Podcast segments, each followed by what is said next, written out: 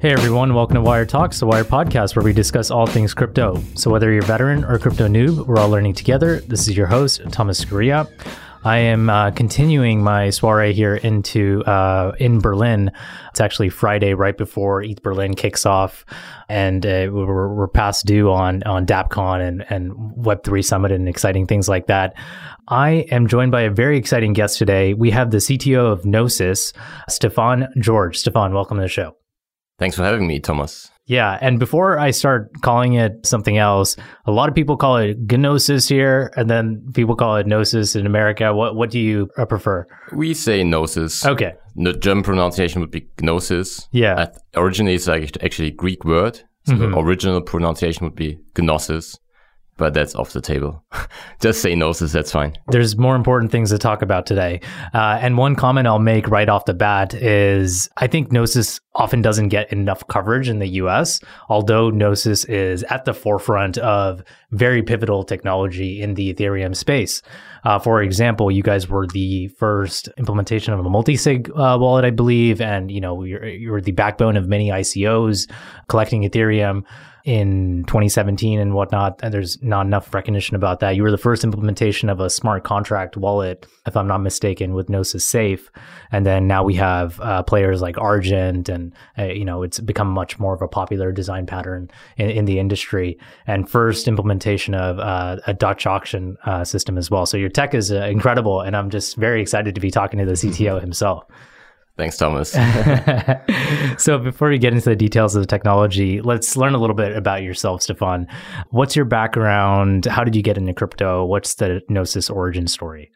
yeah, so I'm a computer scientist. I studied here in Berlin and in Potsdam computer science. And yeah, we, I first got introduced to the Bitcoin white paper by my co-founder, Martin, uh, in 2013. And at that time, we were thinking about what could we build around Bitcoin? What kind of like product could be built around Bitcoin? And yeah, we analyzed the market at the time and realized there's no product available that allows to do peer-to-peer predictions. So we started building a framework for peer-to-peer predictions using Bitcoin as collateral. And yeah, this was very early in Bitcoin. I think the Bitcoin price was like $30 or so. Hmm. And yeah, we took it quite far. But then ultimately in 2014, we came across Ethereum and we realized Ethereum has many advantages if you want to implement a prediction market system. Because with Bitcoin, you basically build kind of a regular prediction market system just using Bitcoin as the currency, which also meant that the one running the software is always custodian of all funds. And that's something you don't necessarily want to be, mm-hmm. especially not if you're a small company. And we saw with Ethereum there's a possibility that the entire business logic doesn't have to run on our servers, but instead it can run on the blockchain itself in a smart contract. And it immediately it was clear to you that this is not feasible with the UTXO standard that Bitcoin is built on.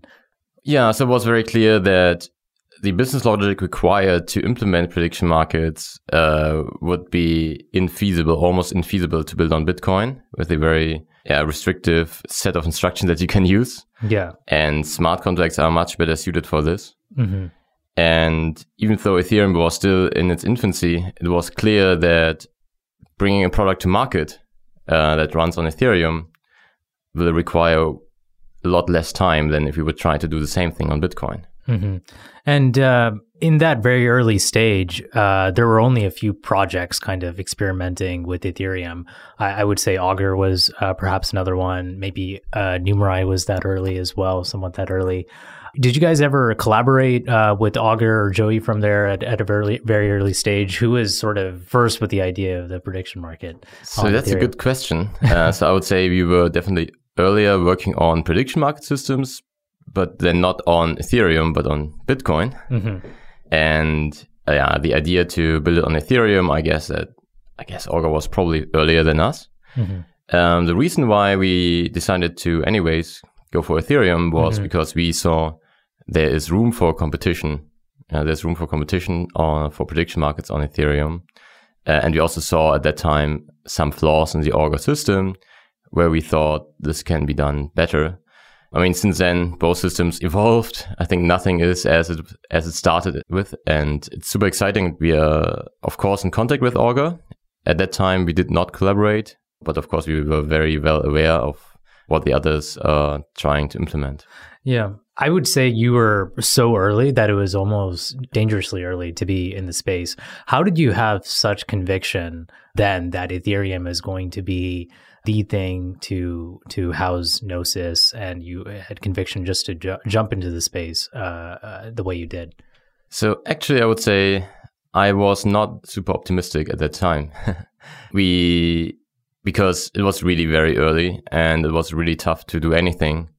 And the reason why, or like one of the big reasons why for me, it was like an easy decision was because Joe Lubin decided very early on to support us. So we had this idea of building a prediction market. And when we pitched the idea to Joe very early on, already in 2014, ConsenSys was just created. He told us, guys, you should join ConsenSys and do it as part of ConsenSys. Mm-hmm. And of course, doing this as part of ConsenSys is way less risk. Mm-hmm. So we were employees of ConsenSys. And as such, we didn't have like any big risk. Who else was at ConsenSys that early? Uh, any other projects that you were rubbing shoulders with? We were so early that there was really hardly anyone else. we were, I think, employee number three and four. Oh, wow. So it was really the beginning of everything. But then, of course, other projects joined also quite just a few weeks or months later. I think Ujo, I guess, was also very early. Then I guess I think Truffle was already starting to be. Okay. I, it's like, I honestly don't remember anymore exactly the timeline, but basically many of the like spokes that are now, like the main spokes that are still part of ConsenSys were also created at the very beginning. Yeah, really interesting. So you guys join ConsenSys, and at what point do you split off from ConsenSys to work full time as a separate entity, you know, on the Gnosis project? By the way, did you move to New York to be part of ConsenSys there, or was there even a New York office then? So I think the first office in New York was so small, basically it could hardly fit anyone. But they moved on to another office, and they moved again. So um, there was enough office space. However, I always worked from Berlin mm-hmm. remotely. Martin was living in New York at the time, but in a different district. And so I think we basically both of us worked pretty much all of the time remotely. Mm-hmm. And it was an advantage and disadvantage at the same time. advantage, so we were kind of independent and we were always seen maybe a bit more independent than other projects in ConsenSys, which gave us maybe a bit more flexibility and I think Joe always trusted us. So if we needed resources, we could get those. And it was really not a bureaucratic process at the time. And we had the goal basically when we saw that Augur was planning a token sale. and I think they deserve a lot of credit for pioneering this. We were also obviously thinking about a possible ICO uh, with the goal to spin off from ConsenSys and create our own company. Yeah. And when exactly was the ICO and when was the white paper published? So this was 2017 in, okay. I think, April 2017 when we did the ICO. It required a lot of preparation. So it took us way longer than we thought. I think the white paper was published a few months earlier, but it was always iterated. So yeah, I think that's. mm-hmm. And uh, at the moment of ICO, what was the core mission then? and how has that mission sort of evolved to accommodate you know market conditions and how the technology has evolved right so we always like the goal of gnosis was always to create a prediction market system that allows to aggregate information yeah so basically prediction markets should allow you to aggregate global knowledge into one number which is the price for the different outcome token of an event and our mission is to and that actually didn't change even though people think it's changed. Our mission is still to enable all the infrastructure required to get to this goal. And that's what we're working on since then. Yeah, uh, I think people may think the mission has changed because you have several product lines, right? But they're all very interrelated into this core mission. Talk a little bit about how you compartmentalize the mission into these several product lines and how each of those lines kind of accomplish your end goal. Right. So, yeah, we started building a simple prediction market system, and prediction markets are actually not that difficult to implement. Can maybe give an example sure. how prediction market works. So let's say we want to do a, a prediction on the election of Donald Trump. Will Donald Trump be reelected?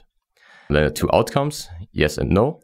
And now those outcomes are tokenized and um, those outcomes can be traded. And if you want to create those tokens, they can be issued if you, let's say, put in one US dollar, you get a yes and a no token.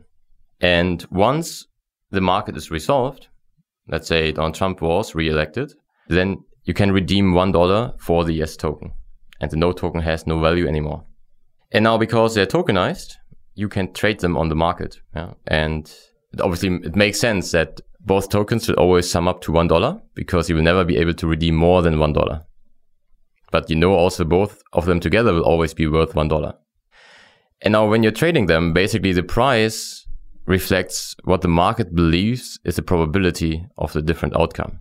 So if you get the yes token for 80 cents and the no token for 20 cents, basically means that the market believes Donald Trump will be reelected with a probability of 80%. And now for you, as someone who wants to participate, you have to decide for yourself, what do you think is the probability of Donald Trump being reelected? And if you think it's actually 90%, then you're incentivized to buy everything on the market until the market reflects a price of 90 cents. And now, of course, this could be done also in a fully centralized system without blockchain. The reason why the big vision is to do everything on this permissionless system is because ideally you have one market where everyone can trade because then you have basically the global information reflected in this one single market and the single prices for the single outcome tokens. And yeah, this, this should ideally be the best information you can get. So you got through an example of uh, prediction markets with uh, presidential elections. They're actually very uh, sort of almost popularized by uh, the concept of presidential elections. What other uh, use cases do prediction markets have in a, in a broad sense? Yeah, so there are different applications. So one that I just described is maybe can be used also as information discovery. You want to you want to get information. It could also be, for instance, used to predict weather forecast. Yeah, what will be the weather tomorrow? and then you could imagine everyone who is building a model to predict the weather forecast could use this information to trade on this market. It can also be used to incentivize behavior. Uh, that's very interesting. If I want someone to do something, I can basically buy the opposite mm-hmm. and allow the other person to kind of bet on this is actually going to happen. And if this person is able to make it happen, then they get their payout.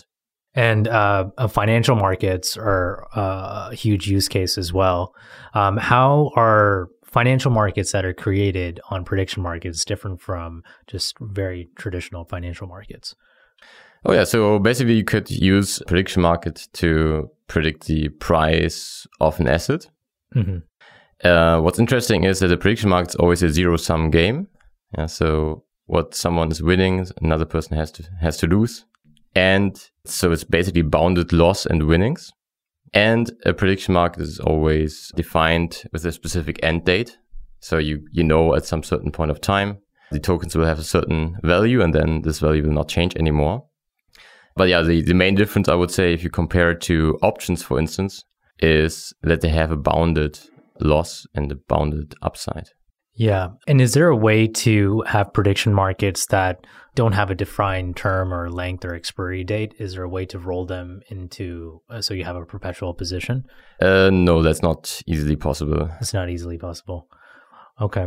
Um, so take me through the flow currently. So how does someone use Gnosis to create a market right now?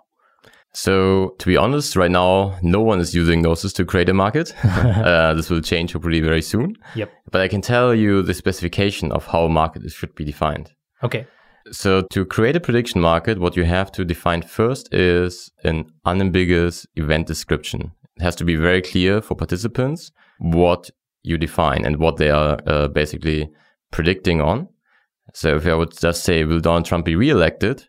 Without any information about the date and the position for which he should be re-elected, this would be not precise enough. Yeah, he could be re-elected for an organization or anything else, uh, any other possible year. So this would be underspecified. So you have to be very, very clear in what the event is about. And this includes also the possible outcomes. So the possible outcomes should always cover 100% of the possible, yeah, of the possibilities that there are. So in the binary markets, it's very simple. You say yes and no. But of course, there are many, uh, many markets where it's not easy to actually define all possible outcomes or it's easy to just forget about one outcome. Um, one way to go about it would be always to define just one outcome other. but that's maybe also not necessarily the best option because your users or those that are participating on the market, they might not understand what others can cover or like how big the space of outcomes is which is covered under other. Yeah, that makes sense. And how does resolution of a market occur on Gnosis? Right. So for this, you need an oracle. And yeah, we decided pretty early on that we will not work on oracles, but we would like to just create a system which can be uh, compatible with other existing oracles. And an oracle basically just allows to publish information that's available outside of the blockchain on blockchain. Basically, any kind of event where the information is just not available on blockchain, like the election example. And uh, in case of uh, Gnosis prediction markets, you just define an Ethereum address, which is allowed to push this information into the prediction market system.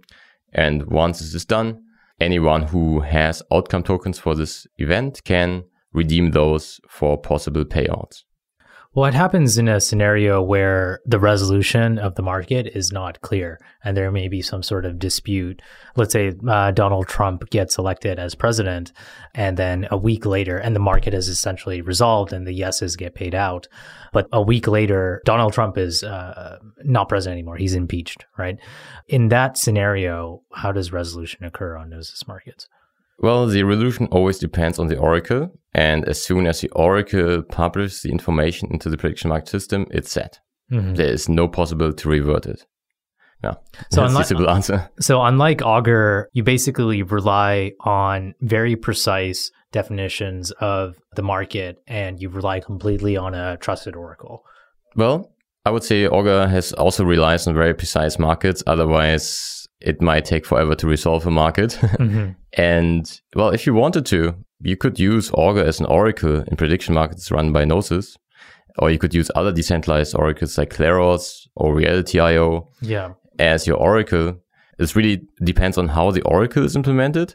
But no matter if you're using Augur or Gnosis, once the results actually defined and settled on, payouts can be done, but will, it's not possible to revert any of them if for some reason new news pops up and people think actually it should be resolved differently. Mm-hmm. And there's no, unlike Augur, there's no reporting system. You just rely on the one Oracle. That's right. right. So basically, okay. yeah, we don't work on oracles. Yeah. Um, and yeah, we just try to be compatible with all existing oracles. And it's up to the user to decide which oracle to use. Mm-hmm. And I think that's it's better to be flexible because there are different use cases that require maybe different types of oracles. There are definitely like big uh, advantages and disadvantages of using a decentralized oracle. Uh, biggest disadvantage is that it's very costly and uh, it takes a lot of time to resolve the market. If you're running a company uh, where users have to trust you anyway to some extent, then it might be just easier to say, okay, we are the central party yeah, to resolve those markets and we can just leverage our already existing reputation because people trust us. Mm-hmm. And are there any layer three applications that are built on top of uh, Gnosis's prediction markets at the moment? Some have tried, but it was not very successful until now. That's why we decided to iterate again over our prediction market framework. And now we are happy that we found a new way to describe prediction markets in a smart contract. We call it conditional token framework. It's basically only one contract that allows you to define all possible prediction markets. So before, like how Augur and also Gnosis work is you have one contract that allows you to create the outcome tokens and to report the Oracle result and then uh, redeem winnings for the outcome tokens at some point. That's how Augur works, and that's how the previous version of Gnosis worked or works. And now we came up with a new system where we kind of make it a bit more generic, where you can again define in one contract basically a registry for different oracles. And then this contract can issue basically all possible outcome tokens for all of those events. using the ERC 1155 standard, it's the multi-token contract standard. Mm-hmm. So you don't have to create like a single token contract for every possible outcome. And the cool thing is that we found a way to combine prediction markets in this contract. So previously, let's say you want to predict will Donald Trump be reelected under the assumption that if uh, Donald Trump will be reelected this coming election year for 2020. Yeah, yeah, but under which condition? Like it could be basically a prediction market on I predict that Donald Trump will invade North Korea. Okay. Yeah, should I do this? this is too. Oh, I see what you're saying. Yeah. It's like uh, it's really like two different prediction com- markets. Compound that prediction compound. markets. Yeah. Okay, okay. If there's a China trade war that persists for uh, nine months and it draws down the S and P 500 below some level, and Donald Trump uh, ends up winning the next election in 2020. Yes. Would that be precise enough? Uh, yes. Basically, the idea would be with this new prediction market contract, what we can do is we can create compounded markets, meaning you can basically connect different conditions that have been previously registered. So to give an example, we had this prediction market on will Donald Trump be reelected? And now yeah, there could be a di- different prediction market on will the trade war between uh, China and US have an impact on S&P 500 by X points. Mm-hmm. Then now what the prediction market system allows you to do is to create a new asset mm-hmm. uh, which says, will Donald Trump be reelected under the condition that S&P 500 drops X points? And now you're able to, to trade this. Yeah, and that's something that previously was not easily possible. Uh, and with the new system, yeah, you're able to basically combine all kind of uh, markets that have been previously registered in the system. Okay, and that's possible because of the conditional token design. Right. Itself. Basically, we found a way to create identifiers. Like in this multi-token contract, you need identifiers to identify the different outcome tokens. And we found a way to create identifiers which allow to, yeah, uniquely identify the outcome tokens and all possible combinations of all outcome tokens for all predictions. Yeah, no, I'll include a link in the show notes. Of when I was researching, I, I stumbled on a blog post about this. Let's move on to another very important spoke in the Gnosis uh, mission, which is the actual trading of the trading and fair liquidity of these conditional uh, token assets, right? And you've approached that problem. I think you, I think you try to work through that problem perhaps with the order book model and the automated market maker model, and then you settled on the Dutch auction system. Take me through that journey. Uh, initially, when you were scoping out uh, the problem set and the potential solutions, how did you eliminate order book model and automated market model, market maker model as a potential solution? Yeah, so we actually started with an automated market maker, and we actually are still very convinced that this is an interesting model, but only for certain types of markets. So I was mentioning one of the use cases for prediction markets is information discovery. And the way how this works is that someone who wants to uh, get information, they can fund this automated market maker. It's a contract similar to Uniswap, I would say, that then provides liquidity for all possible outcomes. So at any point of time, someone can trade against this automated market maker. And by doing so, obviously shift the price to what he believes is the right outcome. And this basically this way, someone can buy the information from traders that are trading on it. And for this purpose, it's a perfect market mechanism. Mm-hmm. However, if you want to allow like larger volume trading or not have the disadvantage of yeah, just the slippage that you have using an automated market maker, then you want to use something else. You could use something like an order book. But we actually never implemented an order book. And the reason for this is that if you want to do a decentralized order book, it's extremely costly because you have to pay for creating orders um, you have to pay for yeah, canceling orders, and you have the huge issue of front running. Anyone, especially miners, are in the position to decide on the transaction ordering, or like non-miners can incentivize miners to mine the transaction first by setting a higher gas price, and by doing this front running other people in the network to match certain orders. That's a system that doesn't really work. Like the order book system is a so-called continuous double auction. And that's a system that comes from a world where we have centralization, where we know information will be handled by one party. And assuming this party behaves correctly, it will process all the requests, like depending on when they arrive or when they are done by users. And those assumptions just don't hold true if you are on a decentralized system like Ethereum, where there is no continuous time. There's only discrete time, which is a block time. And that's why we realized if you want to build a decentralized prediction market, then on-chain order books will basically not work. And the LMSR market maker is great, but only for the specific use case. So if we actually want to make it work, uh, we have to come up with new market mechanisms. And yeah, the Dutch auction exchange or the Dutch exchange was, yeah, our first attempt, I would say, to, to create such a market mechanism. And the reason why we decided to go for the Dutch auction exchange is because, well, we had already experience with Dutch auctions because we used the Dutch auction for our own token sale. And well, in the token sale, what did we do? We sold GNO tokens for Ether. So we basically exchanged GNO tokens and Ether. Mm-hmm. And now we apply the same mechanism for an exchange of arbitrary tokens. And that's what we did with the Dutch exchange. And yeah, the way how it works is first, people have to submit tokens that they want to sell for the next auction. And once uh, a certain threshold is reached, the auction starts. And it's a Dutch auction. So a Dutch auction works like this. You start at a very high price and the price goes down over time until there are enough people that want to buy the asset, assets that are being sold.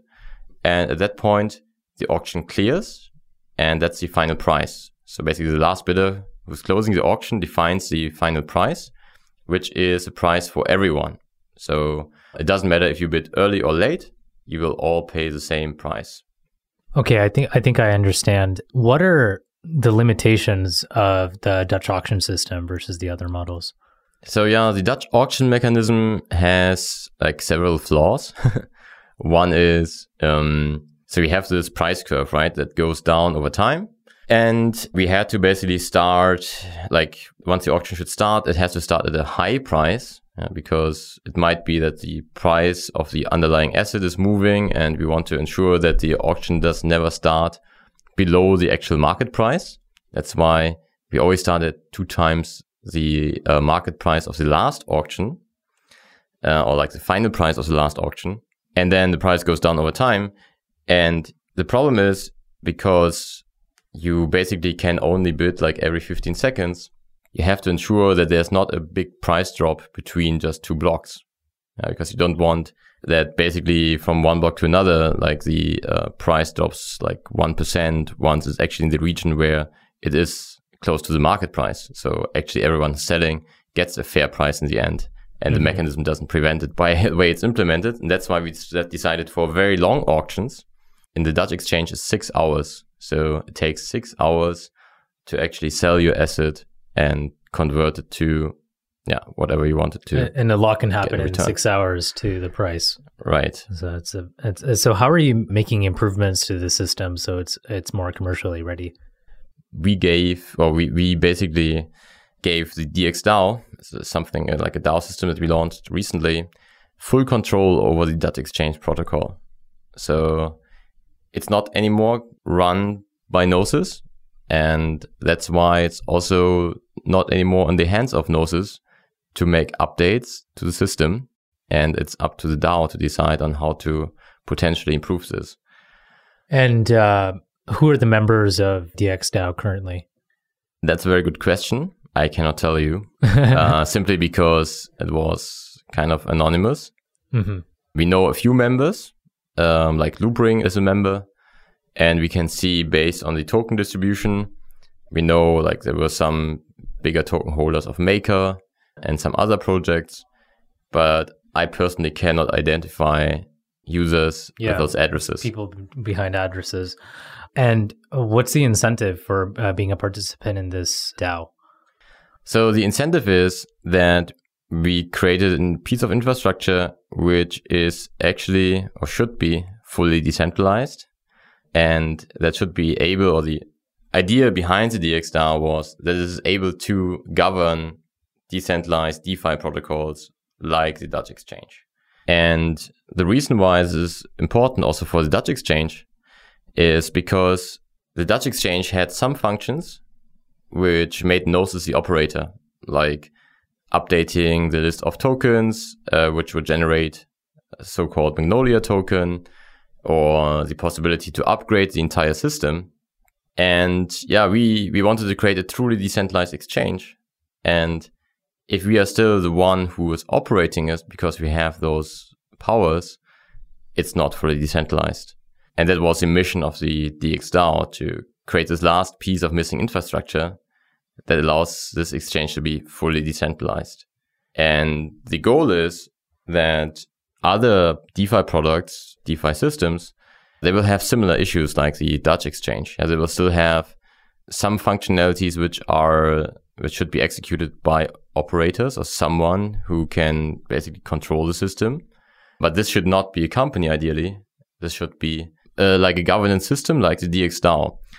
And I would say it is likely that if you are participating in this DAO, then of course, controlling all those potential DeFi products is super interesting mm. and valuable. And I think that's why so many people, I think around 400, participated in the end.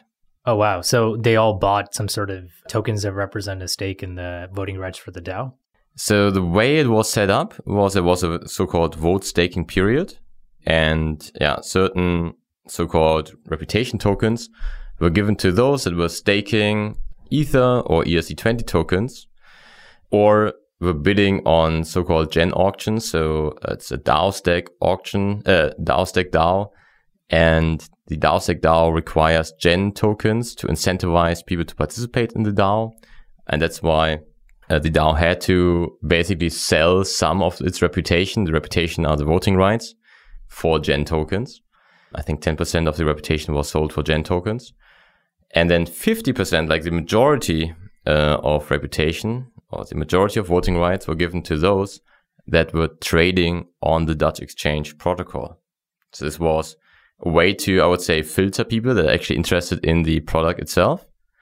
Yeah. And ultimately we had 400 people and or like 400 addresses. I'm not sure if this 400 distinct uh, personas, but we had 400 addresses that were participating in all those combined. It seems like the first decision the DXDAO is going to make is which uh, tokens are available on Gnosis's uh, DutchX. After that decision is made, is there some sort of roadmap of other governance issues that are bound to pop up? That's something we will see. There's like you can see there's a small community forming around the Dutch exchange, uh, DXDAO now, and I think the first thing that has to be clear is what is the narrative of this DAO. And I think we tried to build a narrative, but it appeared that different members have very different ideas of how the DAO should, like what the DAO should do. mm. So I'm really excited to see where this will go. Yeah. Because Gnosis, and we made it very clear from the beginning, we step back from the DXDAO and we will not influence, yeah, this, this decision making. Mm-hmm. So I'm really curious to see what the DXDAO community now decides on what the DXDAO should do next. How, how is this community communicating with each other, by the way? Are, are you all in a Telegram group or Discord or something? So there's basically a Telegram group right now. Yeah. And it's a public one, so anyone can join and discuss. Yeah anyone can join and discuss and uh, push the discourse in any direction possible. But at the end of the day, you need to actually be one of the guys that has a stake in the DX DAO to to vote. How do you think about members that might come in there and, and sway the opinion of others, but don't have any sort of actual stake in the DAO? How do you filter through the noise and just get the opinions of uh, voters? So that's currently probably for this we'd need a different type of chat system. Yeah. Uh, something that we're also thinking about, we never executed. Yeah, and just it, like basically ETH, ETH, messenger kind of thing. Yeah, right? exactly. You would need some sort of messenger where you can prove that you own certain tokens, and only if that's the case, you are able to communicate. Mm-hmm. The system unfortunately doesn't exist yet. If anyone wants to build it, we are happy, I think, to give a grant for this. But yeah, so right now I don't, I, I didn't see basically lots of people trying to, well, I don't know if they have reputation or not, but I didn't see that there are certain people just trying to influence other members.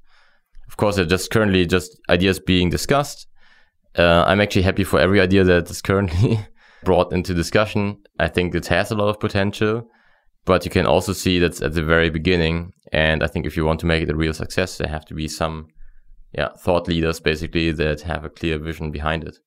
Yeah, I'm excited to see what uh, will come of uh, DXDAO. DAOs are much more popular, I think, in the Berlin uh, crypto scene.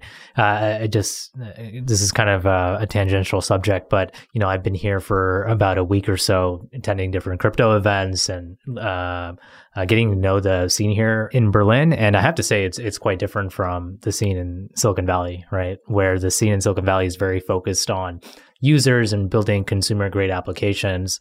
Whereas here, I think people are very meticulous about engineering the low level protocols and layer one platforms to make sure they're sustainable for the mission that is decentralization and permissionless technology. Have you spent any time? I'm, I'm sure you spent some time in the US, but what do you think uh, is like the defining ethos of the Berlin scene versus other scenes like America and, and maybe Asia? Yeah, I think I can confirm what you just said. So, especially the Bay Area is focused on, yeah, just building user friendly applications, trying to always build around the user. And I feel in Europe, it's more like trying to build solutions like engineering solutions to maybe game theoretical problems. so kind of from the other side of the spectrum and I hope at some point we can meet in the middle. Right. I guess both can learn from each other. Yeah. I think especially with Gnosis, we also realized that we are building lots of applications which can solve technical problems, but maybe those problems are not even that important for users right now. And it makes more sense to get early validation. So I think that's something you can learn from Silicon Valley. Try to build MVPs that can prove the narrative and the idea that you have and take it from there and not try to build like an old super complex system that is game theoretical sound and super scalable for actually understanding if there's a need for it. Yeah. And on the other hand, I think Silicon Valley can learn a little bit from the uh, Berlin scene about not forgetting why we're really in this. We're we're here to create technology that anyone can use in the world and and is censorship resistant and uh, empowering the end user right? And if you cut corners by having hosted technologies and things that very much just look like uh, a web 2.0 solution but maybe in the back end it's a crypto thing you're sort of missing the forest within the trees right? So i think both of us can kind of learn from each other there. Yeah and i think i would also recommend I, I feel always like any kind of crypto startup in Silicon Valley has this Silicon Valley factor. It mm-hmm. just mm-hmm. gets more visibility. So I would also encourage US investors and generally the community to, yeah, always check out what's going on in Europe. uh, I think in terms of technology, as you said, I think we, yeah, we are very focused on technology and building cutting edge products. So yeah, I think it's important maybe that we exchange more and yeah, able to benefit better from each other. Mm-hmm. Certainly. Speaking of commercially grade technology, you guys uh, do have a very commercial uh, product that has a lot of popularity, and this is this is sort of the third spoke of what Gnosis is trying to accomplish. Is after you create uh, markets and and then you actually create liquid, you start trading in those markets and fostering liquidity, you need to securely hold those conditional tokens somewhere right? And uh, you've created two different products uh, for holding, which I believe are the multi-sig wallet, which has been battle tested and around for several years now, and the Gnosis Safe product. Can you take the audience through sort of the thinking here? Why did you decide to design a, a wallet like the multi? Let's start with the multi-sig, the multi-sig wallet, uh, and why was there kind of a need for that in the uh, in the industry as early as you did develop it? Right. So basically, the multisig contract and the multisig interface was developed because we needed a multisig wallet which allows us to store ERC20 tokens. Uh, it was not the first multisig wallet. So the first multisig wallet, I think, was developed by Gavin Wood in the Ethereum Foundation. And the Ethereum Foundation is using it to secure their own Ether. But basically, I, I was considering using it and I tried it and I wrote tests for it. And at some point just realized, oh, multisig is actually only true for Ether and no tokens. So it was possible to store Ether, but well, all ERC20 tokens would have no multi-factor authentication. And that's something we needed because we knew that Gnosis after, the token sale will still have GNO tokens. And that's why we had to basically create a new technology.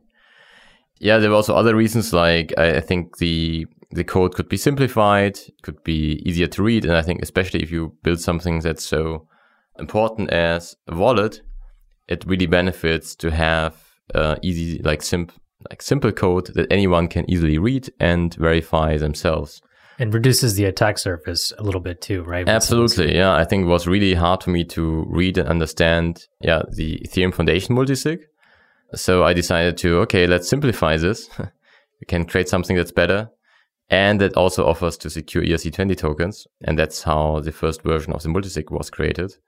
And then many other projects just, um, yeah, used it for their own ICO which was great because this way it became really battle tested. Yeah, who who ended up using it for their ICO, if you recall? Yeah, actually, Golem was the first project who did it. And I was really surprised because a friend just told me, oh, look at this here. Golem is using this multi-sig contract now. and to be frank, it was even before we did an audit. uh, but I hope, I guess Golem did an audit before they yep. did, they used it, I guess but yeah, it was was great. And and then I think because the whole ICO craziness started just after this, everyone just copied what was working, and this was this Gnosis multisig. And well, then unfortunately, at some point, well, until then there was still like some competition with the parity multisig, but then unfortunately, at some point, well, there were actually two bugs that were discovered after each other. One was basically allowing anyone to steal all and the other bug was causing that no one could do anything. Basically, funds were frozen. And yeah, after those two bugs were found and exploited, I think Parity stopped working on multisigs. And since then, Gnosis was the main driver for developing smart contract based wallets. And then, yeah, after the ICO, we decided to, um, I mean, we knew the multisig is popular uh, and has interesting functionality, but you can do a lot more than what we offered at the time. And that's why we decided to create a new product, which we call the Gnosis Safe. Yeah. And yeah, the Gnosis Safe is, you can say, is a successor of the Gnosis Multisig, Multisig. And uh, yeah, we started with creating something that is not only for teams to manage collectively their funds, but also for personal use.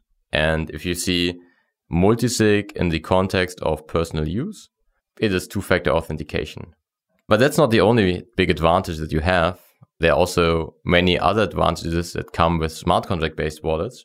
Among them are that you're able to pay transaction fees, not only in Ether, but in basically any kind of asset that would convince a miner. However, we start only with ERC20 tokens. And that's a big advantage because if you think about users that are being onboarded into the space that want to use a D app, they usually require uh, an ERC20 token.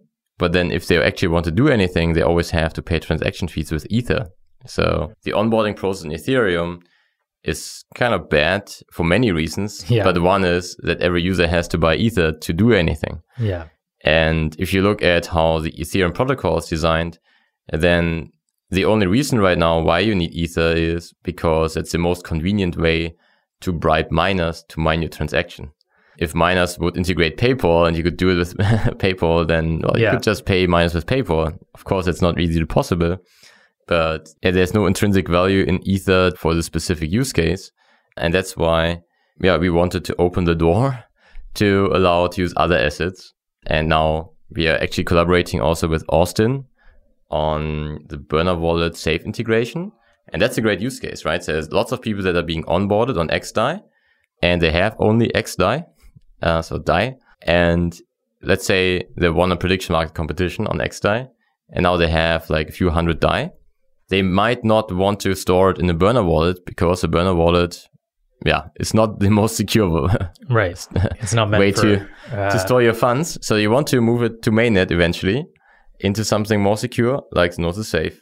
And now what you can do is you can basically withdraw your DAI from Burner Wallet. And with this DAI, you can create a Gnosis Safe contract on the Ethereum mainnet.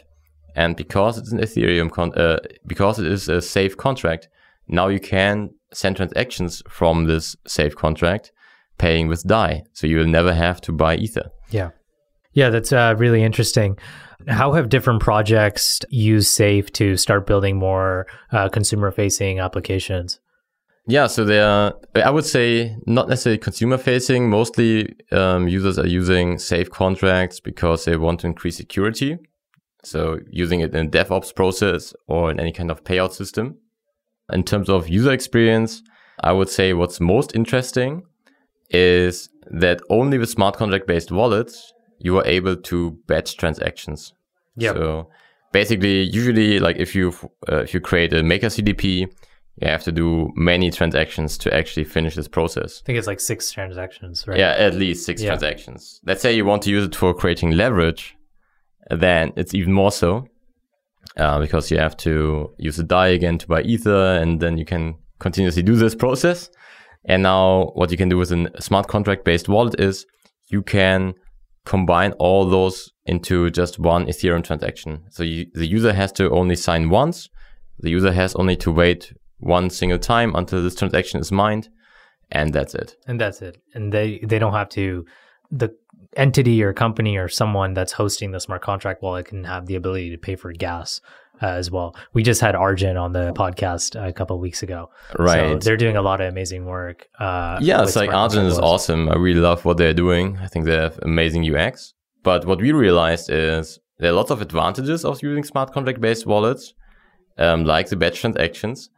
But we have to basically make a step towards dApp developers to benefit from those because dApp developers will not adopt their applications just for smart contract based wallets because they're just not enough users right now that are using smart contract based wallets. So what we want to offer, and that's maybe a shout out to all developers creating dApps right now. Uh, we would like to offer an SDK that allows every user that's using your dApp to create a smart contract based wallet that can be used to interact with your application. So the user doesn't have to install the Safe or so, can use MetaMask or any other wallet, but it will always interact with the DApp via this contract account. I think it's going to be a standard design pattern for developers going forward. It abstracts away a lot of the user experience issues that currently face. I think it's going to be very standard. Okay, let's talk quickly about the business model and the token model, right? So you've essentially sold a bunch of GNO tokens to a wide audience of people. And how do those people accrue value on the tokens? How have you designed the tokens so that they're value creative in the long run? And also, uh, this is all tied to there's several ways you can like return value to users. You can also build valuable products as well if you're, I guess, selling more so equity. But generally, like, what's the strategy around value accrual and uh, business models? Right. So the goal of Gnosis is to capture all value that's created in GNO tokens. The way how GNO tokens allow you to yeah, capture this value is we have a two token model. Many people are confused by that, but I try to explain it. So we were selling the GNO token. And what you can do with the GNO token is you can lock those tokens for some time. And during this time, they generate OWL tokens, secondary tokens. And uh, those OWL tokens are worth one US dollar each.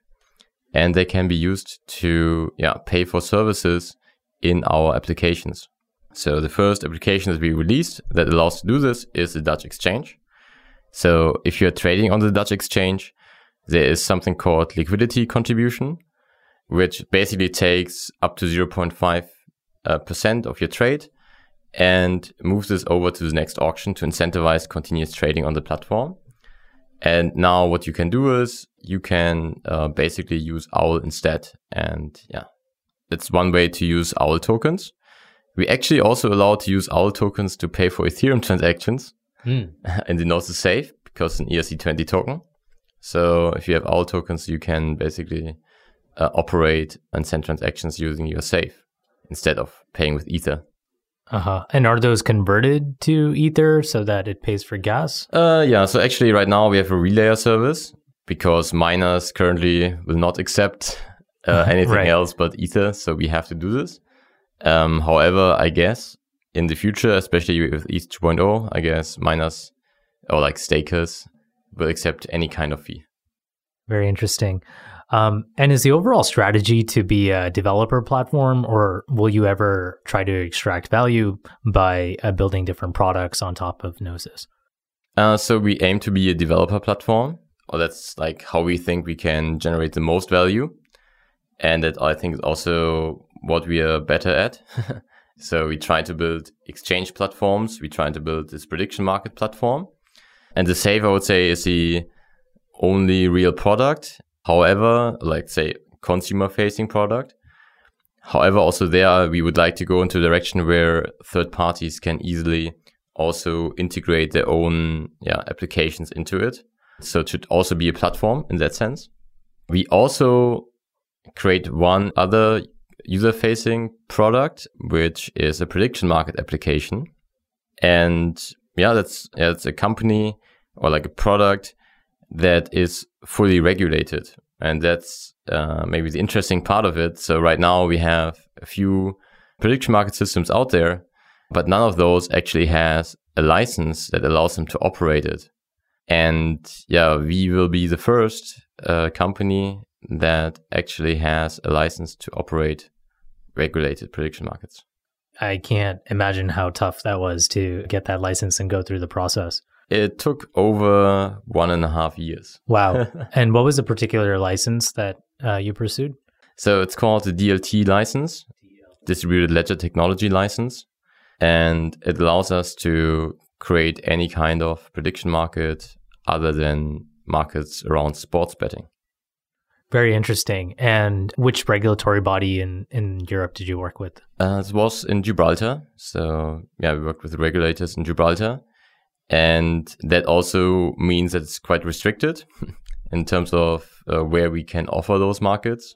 So we will have to block United States, unfortunately. Mm-hmm. And yeah, you could argue like, why do you do this? like it's so much effort and um, you have to restrict yourself so much in terms of who can actually see and use the product in the end.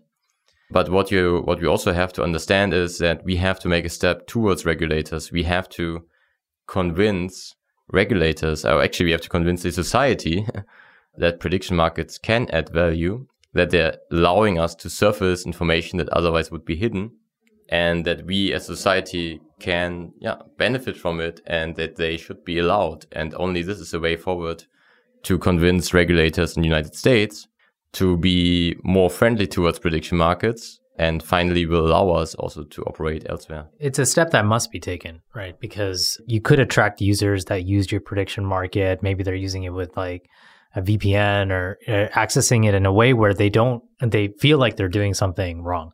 But if you go out and get regulated, yeah, maybe there's some onboarding and KYC, AMLs restrictions, and you know, you you make your technology less permissionless, at least at the layer three level. But you also win the trust of users, right?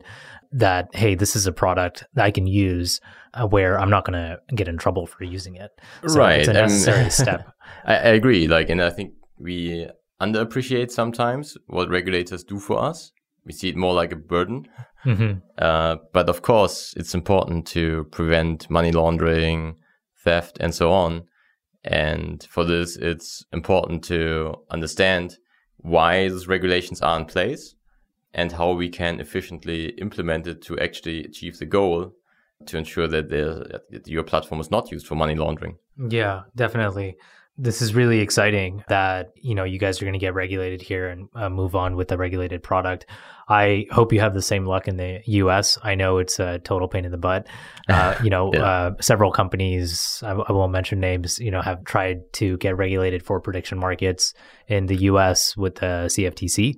It's very confusing. There's about three or four different licenses that the CFTC offers, and it's unclear which one is best suited for this. And I think they were all going for the designated contract market uh, license, but even even after uh, pursuing that for several months with a lot of different legal counsel, uh, you know, nothing's really happened. But hey, it's a multi-year process, and maybe we'll see something next year. Yeah, I think it will take a long time. We really have to convince everyone that prediction markets add value. Yeah. And once you once there's agreement in that there is value in this, I think it will be much easier to yeah to convince regulators and be more friendly towards yeah offering prediction markets in the US. Absolutely. Well, it's been a pleasure having you, Stefan. Uh, thanks so much for hopping on the show. Thank you, Thomas. It was a pleasure. Yeah. Absolutely. Uh, one final housekeeping question, just so I can include things in my show notes. Where can people get in touch with Gnosis if they're a developer? Where can people get educated about the work that Gnosis is doing? Yeah, so ideally you just go to our website, uh, gnosis.io. Uh, there's a link to the Telegram channel, a link to our blog, a link to our GitHub. Um, everything we develop is open source and we would like to onboard many developers. So we have lots of documentation and we also want to incentivize you to, yeah, to work around our, like, or to work with our ecosystem and build on top. And for this, we have the Gecko grants. So it's a grant program by Gnosis. And yeah, we are happy to see your applications. I think the next deadline is for September. Very cool. And yeah, we want to encourage everyone to see, we are open for all kind of ideas, um, to see how you think Gnosis can evolve and what is missing to make it really successful. Absolutely. Uh, well, thanks again, Stefan. Thank you for joining us today. Please remember to subscribe to get the latest episodes. If you have any questions or comments, reach out to us on Twitter, Facebook, LinkedIn, or the Wyre blog, whatever works for you. If you like this episode, share it with your friends and colleagues. Thanks again for listening.